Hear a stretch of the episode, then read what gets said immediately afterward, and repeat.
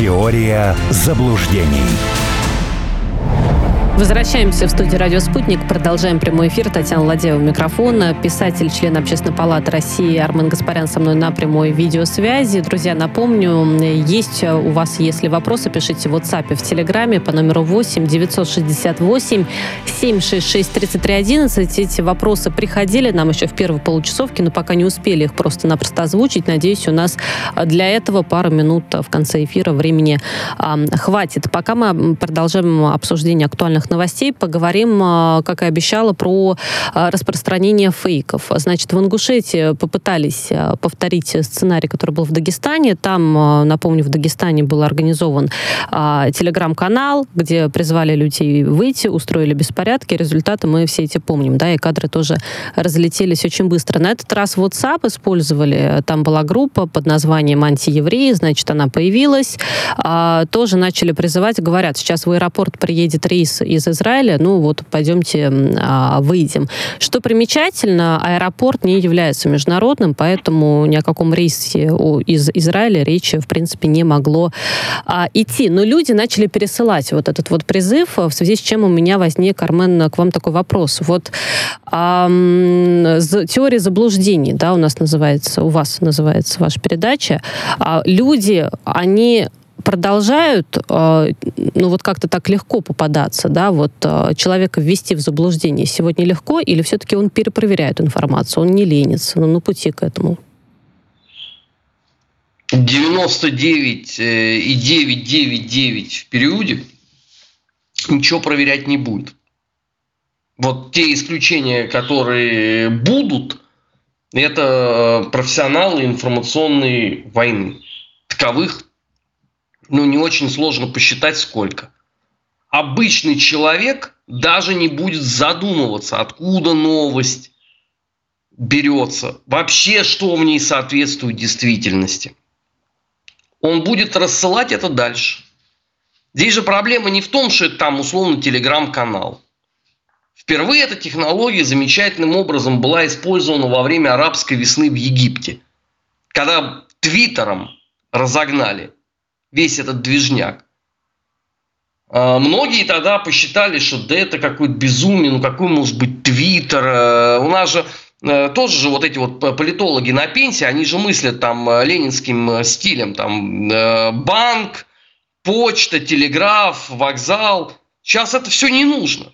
Сейчас ты можешь посредством коммуникации страшные вещи совершенно делать. Телеграм, да, на первом месте с этой точки зрения. Но это может быть условно чат в Одноклассниках, чат в ВК, э, группа в уютном мире Mail.ru. Любая платформа, где можно оставлять информацию, которая пользуется э, популярностью у данной конкретной территории. Там ты можешь закидывать и, соответственно, э, получать с этого дивиденды. Э, этому противостоять сложно. Потому что у нас еще огромное количество чиновников мирного времени. И они искренне полагают, что если они придут на телевидение в прайм-тайм и сделают заявление о том, что это аэропорт не международный, сюда рейс из Израиля, э, из Катманду, э, из Новой Зеландии не летит, то все, на этом проблема решена. Я должен этих удивительных умов огорчить Сейчас с каждым годом возрастает процент людей, которые источником получения информации называют соцсети, то есть новые медиа. Они не смотрят телевизор, они не слушают радио, они не читают газеты журналов. Они получают информацию в уютных чатиках. Если вы в этих чатиках не присутствуете, соответственно, каким образом человек должен будет получить от вас – какое-то знание. Как он это должен сделать? Это подразумевается, что он пойдет сам добровольно подпишется на ваш скучный канал, который ведет 23-летняя дура СММщица, которой надо молотком голову пробить и в болото скинуть, потому что она скорее вред наносит своей чушью, которую она несет, нежели приносит пользу. Это большая очень проблема. Собственно, я рассчитывал, что выводы будут сделаны по первым, так сказать, 12-15 месяцам специальной операции. Не получилось. ВОЗ и ныне там. Теперь вам все показывает в режиме реального времени Израиль и Палестина. Вы вот могли подумать, что Израиль жидко уделается в информационной войне? Да нет, конечно. Потому что все были убеждены, что уж ну в чем в чем, а в пиаре-то евреи точно 200 очков форы всем дадут. Однако палестинцы их размазали просто по стене с информационной точки зрения. Вы вдумайтесь, что Израиль входил в кампанию в статусе второй Холокост и умудрился это все растерять за несколько дней, буквально. И вместо того, чтобы тормознуться, оценить, подумать, они как бараны на новые ворота вот лезли ровно по одной и той же схеме. И получали с каждым днем все больше и больше – Пока шли новости, стало известно, что Иордания отзывает посла. Да, до этого Боливия, все верно. Давайте как раз к этому и перейдем. Помимо да, послов, какие еще важные новости? А, Йемен нанес ракетный удар по Израилю, и, в принципе, много высказываний о том, но они не сегодня начались, а, какие третьи страны напрямую могут быть вовлечены в вот этот палестино-израильский а, конфликт. Послы в том числе об этом высказываются. Про Ливан очень много говорят, да, там 50 на 50 уже тоже оценивают эту вероятность. А, и вот Йемен, пожалуйста, наносит ракетный удар. Правда, там в пустыне одна из ракет вообще Иордании упала, но это уже другой вопрос. А, так а, будет ли здесь что? Расширение конфликта? Оно уже началось? Оно уже оно идет с самого первого дня. В том и проблема. Израиль пал жертвой собственных пиар-технологий что вот они победили 50 лет назад, война судного дня, и когда только Израилю надо, значит, э, грозно посмотреть на противника, он сразу падает ниц и ждет, когда ему пробьют по голове. Только не учитывалось при этом, что сейчас нет у вас ни Голды Мейера, ни, э, ни Маше Даяна, а другое поколение политиков, которые наделали глупости, огромное количество – Совершенно. Этими глупостями все пользуются. Надо понимать, что э, пресловутый этот арабский мир, несмотря на то, что это понятие не единое, да, он это тоже очень большое такое лоскутное одеяло. Но тем не менее, они могут любить разное, но Израиль они все категорически не любят.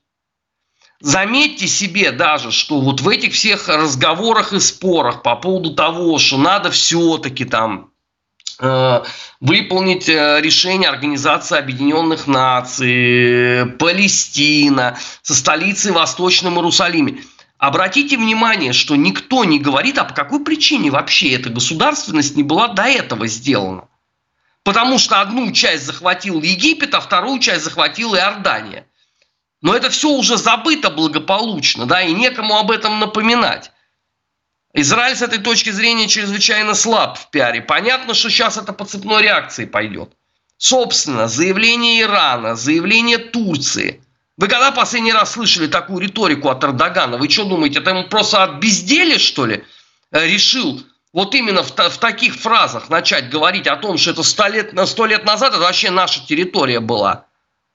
Осталось только там сказать про родную гавань, в принципе, да, а все остальное там он уже произнес. Иран, э, Ливан с Хизбаллой и так далее. Чем больше будет проявленных зверств, а мы же видим, что Израиль не собирается тормозить. Больше того, Израиль еще с этой точки зрения оказался чрезвычайно несчастен, потому что его же еще эти имбецилы старые толкают на «давай больше, давай сильнее». Я имею в виду вот этот вот... Э, Вашингтон? Пятилетку пышных похорон, да. МакКоннелл, Байден, Грэм и все прочие, которым уже там прогулы на том свете ставят. Там же мало своих там э, радикалов в Израиле. Они еще вот этих вот слушают. Каждое следующее зверство, вы читаете, это будет плюс там одна страна. Ведь проблема-то не в том, что э, сейчас они там уйдут, а через какое время они потом захотят вернуться. Ведь сколько лет уговаривали саудитов на э, организацию вот этого диалога с Израилем. И все это рухнуло. благополучно. Проблема-то здесь состоит в том, что по формальному признаку может получиться так, условно. Берем Катар, крупнейший спонсор Хамаса. Катару не обязательно разрывать, правда же, отношения с Израилем. Угу. Катару можно усилить финансирование. Для них эти там сотни миллионов, это, извините, что для нас с вами стакан с кофе. Для этих шейхов. Тем более здесь история святая. А, в Иране сколько там миллионов уже записалось добровольцами на войну а, с Израилем? Да, огромное Понимаете, можно да. оставлять отношения, но при этом создать такие адские условия, что мало никому не покажется. Это же, извините, вот эти прыжки и ужимки израильтян, они же пока хороши, пока э, э, сотни и тысячи гробов не пошли в ход. Ведь э, за вчерашний день сколько погибло израильских солдат? Если я не, ничего не путаю, по-моему, 12. Да, из сектора газа, конечно, сообщения приходят другие каждый день. И про женщин, и про детей мы читаем, да, там 70%. Нет, это, это мы читаем про палестинцев. Я ну, говорю про палестинцев, случае, про, про Израиль, да, да про, про солдат, да. Значит, 12 солдат погибло.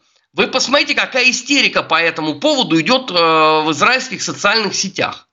12 героев. Теперь представьте, их будет там 12 тысяч. Это очень серьезные потери. Очень серьезный. Тем более здесь вообще задача, которая еще не стояла ни перед кем в мировой практике. Штурм подземелья, которое там э, на глубине 30 метров, которое оснащено системами подачи воздуха, э, интернета, э, телефонии, которое заминировано, где все простреливается. Как вы это штурмовать будете? Вы же туда танк не спустите, правда, в это подземелье? Ну, это не получится. Пушку вы туда тоже не загоните. Вам надо просто это бомбить. Но обычными бомбами вы ничего не сделаете. Тогда остается два варианта. Оба плохие. Вариант первый. Вы используете химоружие. Уже пофигу, что оно запрещено там конвенциями. Вам наплевать, потому что сгорел сарай, гори и хата. Все. Вариант второй. Вы используете тактическое ядерное оружие. Но если вы посмотрите на карту, то вы увидите, что ваша территория, она очень близко от этого. Соответственно, и ваша территория будет тоже загажена. Давайте еще посмотрим на карту. А соседи будут рады от того, что вы там используете э, тактическое ядерное оружие? Ну, то есть вот Иордания, Египет, они прям мультиоргазм все, да, испытают от этого. Я же ничего не путаю. Соответственно, будет какая-то от них реакция по этому поводу. Я почему и говорю, Израиль довел ситуацию до классического цуцванга, когда любой ход ухудшает позицию. И не атаковать ты тоже не можешь. Потому что после всех вот этих заявлений, а кто с тобой тогда будет считаться? То есть ты вышел, сказал, что ты сейчас здесь, всех здесь уработаешь, и э, потом тихо растворился в тени. Но это же не, не русская внесистемная позиция, правда, для которой вот эта линия поведения, она естественная. Ну, Израиль это не может себе позволить. И штурм это тоже такая накладная тема. И еще соседи беспокойные, которые там ультиматумы ставят. Вчера, ну, значит... ультиматум Хезбалла поставил, если я ничего уже не путаю. Да, были об этом тоже сообщения. Значит, конфликт будет, ну, понятное дело, а, продолжаться. Там, да, Хизбалла говорит, что вступит, значит, в конфликт, если движение Хамас будет в отчаянном положении. Ну, вот такое, я точно помню, было сообщение, да, там уже, возможно, новые заявления тоже появились. А давайте прям очень коротко, хотя бы что-то хорошее в этой истории можно найти. По крайней мере, Египет открыл, наконец-то, КПП, чтобы впустить раненых иностранцев из сектора газа. Но первые уже в больнице ранены оказались. Значит, в одну из больниц Египта доставили. Много иностранцев там писали. С, с американцами запутались в какой-то момент. Да, то были сообщения, что э, их не пускают, то все-таки пустили. Ну, в общем, э, информация была разная. Давайте двигаться дальше, э, потому что две темы, а времени, к сожалению, очень мало остается. Казахстан готов нарастить экспорт нефти и урана во Францию Макрон приехал в Казахстан, и вот с Такаевым они об этом договорились. А, что важно? Помимо договоренности об экспорте нефти и урана, как официальная, да, такая некая вторая цель, указывается визита французского лидера в Казахстан, это склонить республику к отдалению от России. Вот насколько получается по итогам этих, этого визита Макрону что-то удалось сделать? А здесь речь идет не про то, что прямо сейчас. Я не понимаю, почему все решили, что вот Макрон приехал и что-то там отдалилось или наоборот приблизилось. Нет, это в перспективе, да, в какой-то некой далекой. Дело есть. же в перспективе, угу. правда? Перспективы плохие. Во-первых, наша мягкая сила, извините, о покойных никак. Ну, потому что хорошо вы тут не скажете. Наша мягкая сила не работает. Э, можно утверждать что угодно. Результаты на табло. Это и Казахстан, это и Молдова, это и Армения, это любую другую страну можно взять, хоть от Украины отсчитывайте. Ни в одной стране наша мягкая сила не работала. Потому что она не про результат была. Она была про присутственность. Это разные вещи. А была она про присутственность, потому что эти клоуны старые, вот эти политологи на пенсии, они, это же их была глупая теория о том, что пространство еще 200 лет будет Советским Союзом, и можно не чесаться. Ну вот мы и получили результат. Языковой патруль э, в Казахстане что, куда-то делся? Его больше нету, правда? Или он есть? Настроение по поводу реабилитации э, военнослужащих Туркестанского легиона, они куда-то делись? Нет. То, что они сейчас купированы, это не означает, что этого не будет через 10 лет. Просто наша главная проблема, мы не умеем смотреть перспективно на ситуацию. Мы можем только вот что-то здесь и сейчас каким-то образом э, попрыгать, не понимая, как это будет развиваться дальше переход Казахстана на латиницу с кириллицы сколько лет назад был анонсирован? Что сделано нами за эти годы на этом направлении? Правильный ответ – ничего. Зато они будут приходить в эфир и рассказывать о том, что все хорошо. Чего хорошего, правда, они не могут объяснить. Потому что они там, во-первых, никогда не были. Все же эти э,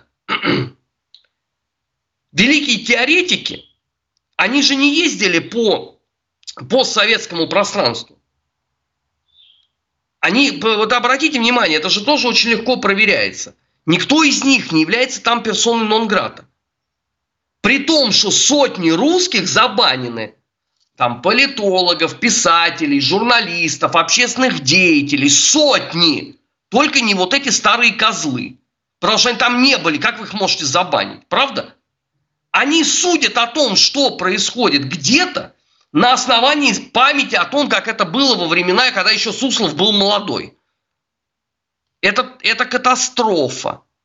Вот э, коллега и друг э, Александр Малькевич, член общественной палаты, кавалер ордена Муш, он совершенно правильно вот такой контингент называет там депутаты, эксперты мирного времени. Угу. Это вот они и есть. Нам надо прикинуть, что будет через 5 лет в Казахстане, через 10. Каким образом мы можем какие-то процессы купировать? Можем ли мы вообще это сделать? Или уже поздно? А вот давайте как раз здесь ответим хотя бы на один вопрос слушателя, а то закидают меня камнями, конечно. Значит, Александр пишет, если не мягкая сила, то как России нужно действовать на бывшем поле Советского Союза? Знаете, коллега и друг, многолетний мой соведущий Алексей Анатольевич Мартынов в таких случаях говорит, это вопрос не на мою зарплату. Ну, правда, ну что вы у меня это спрашиваете? Ну, у нас сколько структур в стране этим занимается? В органах исполнительной власти, а, в органах, так сказать, интеллектуальных. У нас же даже финктенки есть, если вы просто не знаете. Да, у них выхлоп 0, хрен десятых – по жизни они такие, но тем не менее они есть. Может быть, надо у них спросить. Может быть, их надо собрать всех вместе и сказать, а ну-ка ответствуйте, что вы сделали на контуре Казахстана? Если вам расскажут о том, что вы организовали четыре научно-практические конференции «Вологодская песня» в степях э, Усть-Каменогорска, это можно сразу, извините, дело передавать в прокуратуру за растрату государственных средств. А ничего другого они никогда не делали, потому что им такой задачи никто не ставил. Потому что все время вот в обществе вот это вот бурлит. Это территория бывшего Советского Союза, там все нормально, 200 лет вместе и понеслась душа в рай. Каким образом тогда к власти приходят русофобы? Вы мне расскажите, мне просто интересно. В Молдове Санду, на Украине Майдан, в Армении Пашинян, в Грузии каким образом Саакашвили пришел к власти?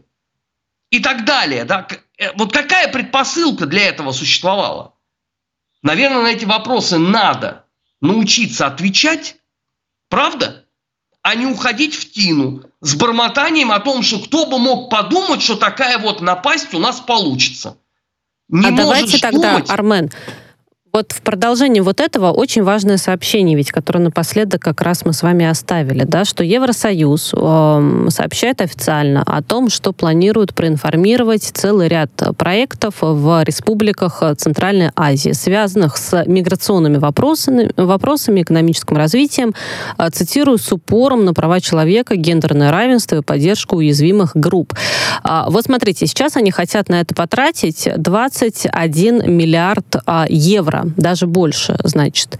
А, и причем это самая такая большая сумма, которая на данной цели тратится. История не новая, потому что если ну, покопаться, то получается хотя бы в феврале, в феврале 23 года уже тоже вот на эту поддержку выделяли деньги. Только сумма была другая. Сейчас 21 миллион евро, а тогда а, меньше 5,5 миллионов евро. То есть а, это соотносится с тем, о чем мы говорили раньше? Конечно. На этом это же мы только еще структуру Европейского Союза берем, правда? А я рекомендую еще, например, посмотреть на э, такой сайт э, grants.gov. То есть это официальная зона правительства Соединенных Штатов. Посмотрите, сколько и на что выделяется денег ежегодно. Угу. Они, да, они, может быть, ни в чем, э, ну, то есть не во всем успешны. Это тоже правда. Далеко не все эти деньги работают. Но согласитесь, что если вы ставите во власть в результате своего клиента, например, Санду, это клиент соросовских структур, Пашинян клиент соросовских структур, то, наверное, это уже окупает значительную часть вложений. Правда? А мы все никак не можем понять, что нам надо работать с местными политическими элитами. Не шарик им воздушный дарить на 9 мая и открытку. Подвиг твой не забудем. А надо несколько иначе это все делать. К сожалению, вот эта простая мысль до голов не доходит. Я не знаю, что еще надо сделать. Может быть, надо просить президента э, Российской Федерации – вот у нас вроде как с ним встреча будет в общественной палате. Если получится, я попрошу Владимира Владимировича разогнать эту артель к ядрене фени. Ну, Армен, тогда будем ждать да, итогов вот, вот такой встречи. Может быть, действительно случай представится. Пока благодарю, потому что время уже у нас с вами закончилось. Спасибо за беседу. Писатель, член Общественной палаты Российской Федерации Армен Гаспарян был с нами на прямой видеосвязи. Татьяна Ладеева работала у микрофона. Теория заблуждений.